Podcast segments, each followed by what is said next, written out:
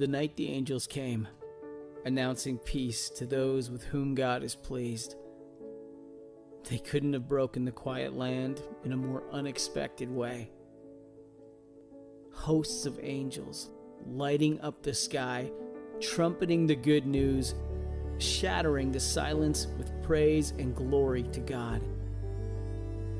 How else would a Messiah be announced?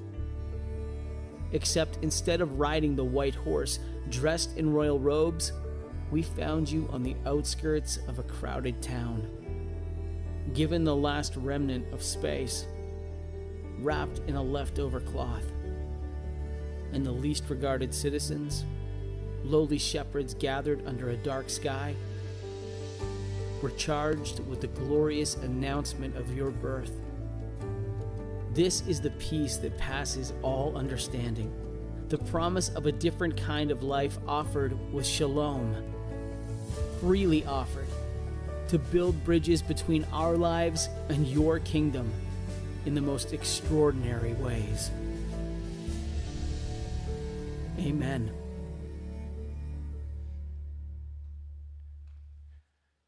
You know, I'm not sure why, but as I, I thought through this week what we'd talk about, I was reminded of a young man from 11 years ago. His name was Ben. And he died on Christmas Day. That's what I remembered. And like most people, Ben was, you know, just an average person. None of us would really know who he is, except that about a week before he passed away, he made a video that he posted on YouTube. And on that video, he didn't talk, he just used three by five cards. In that story, he talked about how he struggled with a heart condition all of his life. And, and how that heart condition ha- has always plagued him. He's not able to do things other kids could do. In fact, he had had several near death experiences. In those near death experiences, he talks about seeing a great light. He, he talks about how, uh, you know, what it looked like on the other side. He talked about how, how he didn't want to even come back from the other side. And it was an amazing story. But what was so clear about this young man was in the midst of it all, he had this supernatural peace with his circumstances, with his future, with whatever it was. He possessed a peace that I think so many do not. And what was most interesting is at the end of the video, he had two final cards. On one card, he, he held it up and he said, Do you believe in angels or God? You guys got that slide that you can put up there? And after that, he simply responded, I do. I do. We like to talk about peace at the holiday season. It, it's something we just throw out there.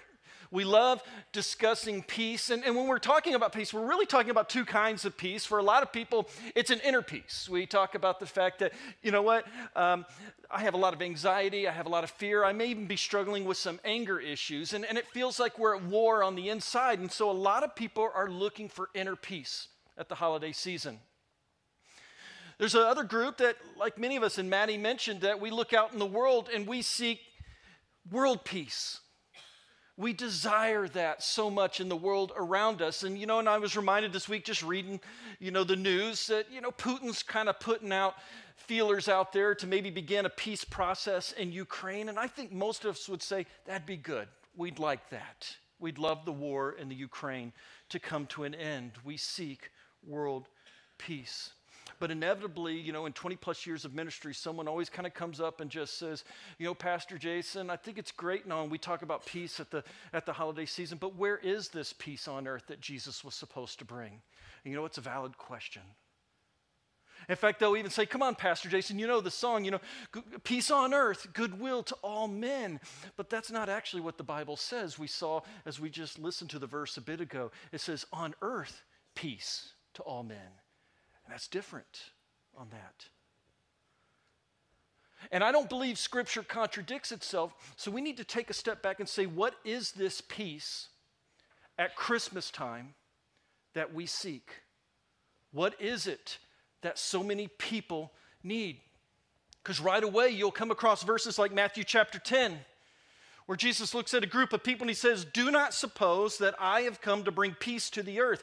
I did not come to bring peace, but a sword. That doesn't look hopeful. You know what I mean? You read that, that doesn't sound like world peace when we read that. Jesus also told another group in John 14, he says, Peace I leave with you, my peace I give you, but I do not give as the world gives. And you know, as I read that verse, I, I remembered the conversation between God and Isaiah the prophet, where he said, You know, my ways are not your ways, my thoughts are not your thoughts. The ways of Jesus, the ways of God often are different than our worldly definitions and our earthly perspectives of the way things are. And so we have to take a step back and say, if there seems like there's a little bit of a con- contradiction here, what's going on? And the question is, how can we have world peace? And what I'm going to say is, I think we're asking the wrong question. The real question is this Do you have peace with God? It's a different question. Do you have peace with God?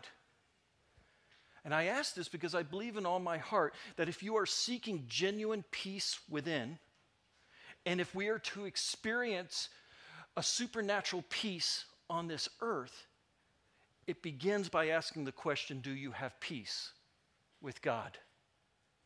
What is this peace we need?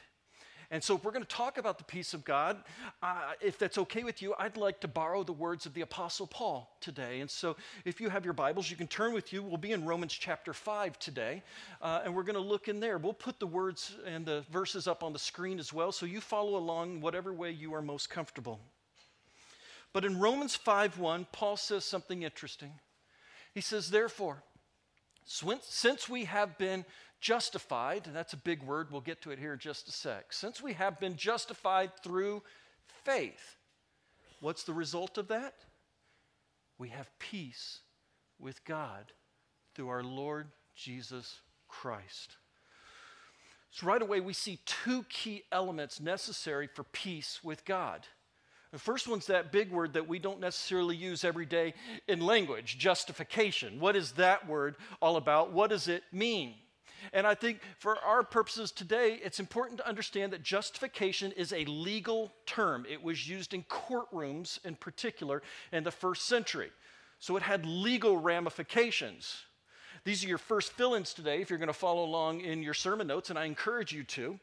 But to understand what justification is, it, sa- uh, it means this justification means that we are declared innocent of the crime and we are absolved from the punishment.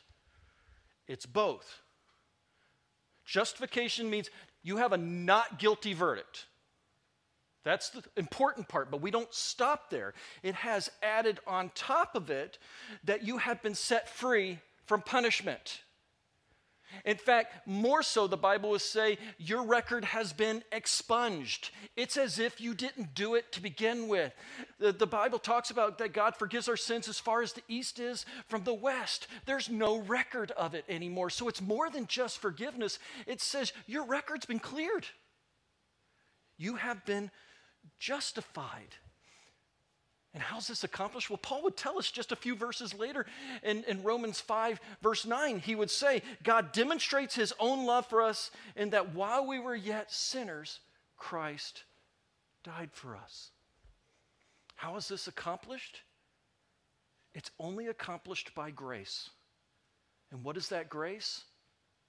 It's a loving, merciful God who loved us even when we did not love him who sent his son to die on a cross so that you could not only be forgiven, but your record can be completely cleared.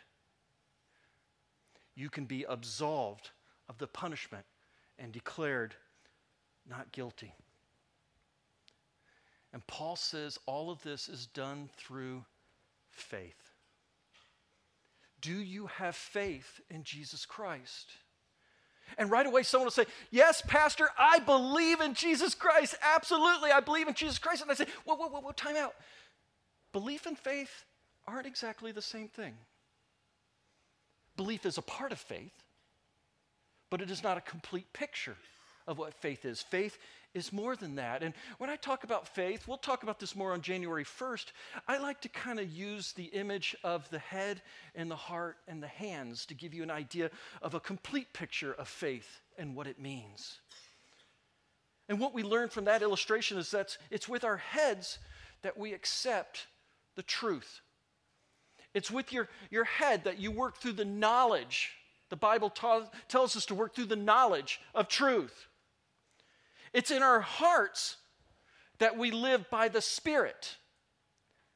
And Paul tells us that's the great message of the Bible, and that is the gospel Christ in us.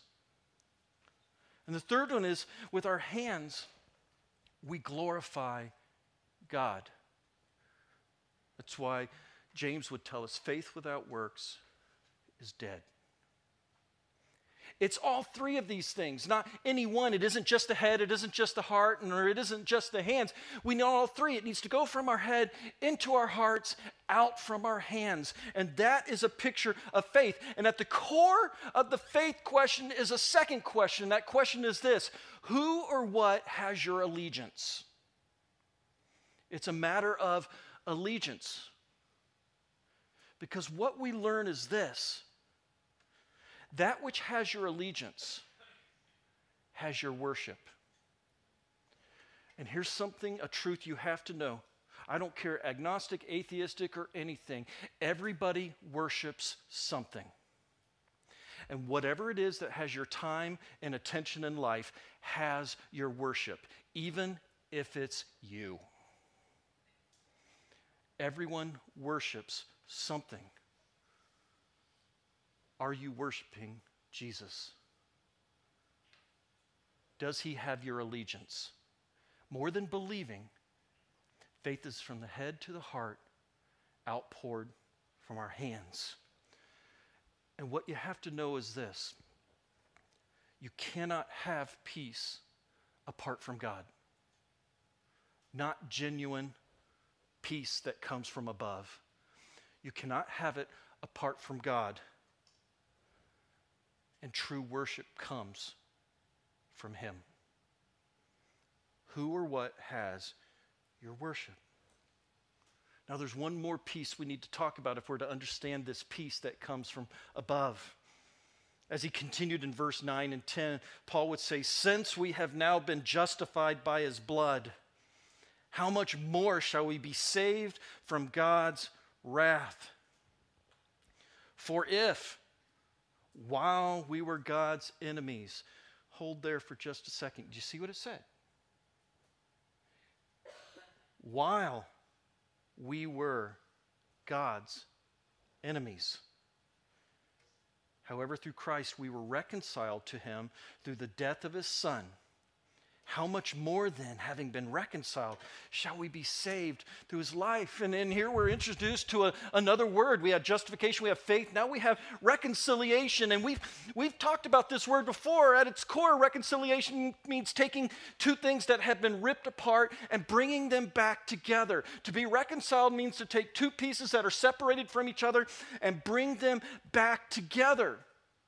And that's the message of the gospel is that you can be forgiven, set free, and reconnected back to God. That is the amazing good news. And so we see then through this word picture that Paul's given us, if we want to experience genuine peace, the peace that only comes from above, then we need to understand that justification is the legal remedy that we need. Reconciliation restores the relationship. So one is a verdict, that sets us free. The other one is bringing back the relationship that we so desperately need with God. And now let's see if I can't get myself in trouble. The result is salvation later. Say, what do you mean there, Pastor? Let me explain this. Because notice back in that verse that we talked about before, Paul said, We shall be saved in that passage. And I get it. A lot of times I'll talk to people, I've done this. You know, someone will say, Yeah, you know what? 10 years ago, I was saved. I've been saved for 20 years. And technically speaking, from a biblical standpoint, Go ahead and warm up your emails. It's okay. But technically speaking, you're not saved yet. Do you understand that? What were we saved from? God's wrath. And that day of wrath has not happened yet. There is a day when we will all stand before the throne of God and a verdict will be made. And it's a play on words, I get it, but you need to understand from a truly what we call soteriological standpoint, which means salvation, you're not saved yet. What it is, is that we have the hope of salvation, the assurance of forgiveness, and the promise of eternal life. We stand in the hope that when we stand before the throne, Jesus is going to sit there and he go, "No, he's with me. She's with me. Come home with me." For all of us, it is destined once that we die, and then next that we appear before God, the Bible says. We live with the hope and the promise and the assurance that through Jesus Christ we have been justified, and through our faith that we can stand with boldness on that day of judgment that Jesus is going to go you're with me. That salvation is what we look forward to. So, what I need to say is this it's a different way of phrasing it sometimes, but I, I think this is important because he's talking about the day of wrath here, which is a reality. We don't like talking about that in Christian circles, I know that, but the Bible does mention it that there is a day of judgment, there is a day of wrath. This is a reality. And what I need to tell you is 2,000 years ago, a very dangerous man left this planet to go be back with his father, and he promised he was coming back. And his name was Jesus. And we like to look at Jesus as the lamb and the gentle, caring person. We love those stories. We love that loving Jesus. We don't often like to think that, yes, the first time he came as a lamb, the second time he's coming as a warrior. He plans to set things right. He plans to face the evil of this world and confront it and put it back to the way it was supposed to. We don't like talking about that, but we have to come to grips that our lives outside of God not only can't have peace, but our lives outside of God, you are an enemy of God. I need you to grasp that because if you can grasp that, you'll understand your condition outside of God. And if you understand your condition outside of God, I'm hoping that you come to grips with the fact I need peace with God. And if you need peace with God, you need to pray to receive Christ. It's just a reality. If you are an enemy of God, there is no peace with Him. Now, will there eventually be peace on earth? The Bible says absolutely. When it talks about the millennial kingdom and Christ comes back, it talks about the lion sitting next to the lamb. It says they will beat their, their, their swords into plowshares. It talks about a peace that will come when Jesus is king, when he takes up his rightful throne but we have not experienced that peace yet. And what you have to understand too about that peace is it will only come on the other side of a battlefield. Warrior Jesus is coming back. Which side will you be on? For those who are genuine followers of Christ, we have to remember that we have been justified by his blood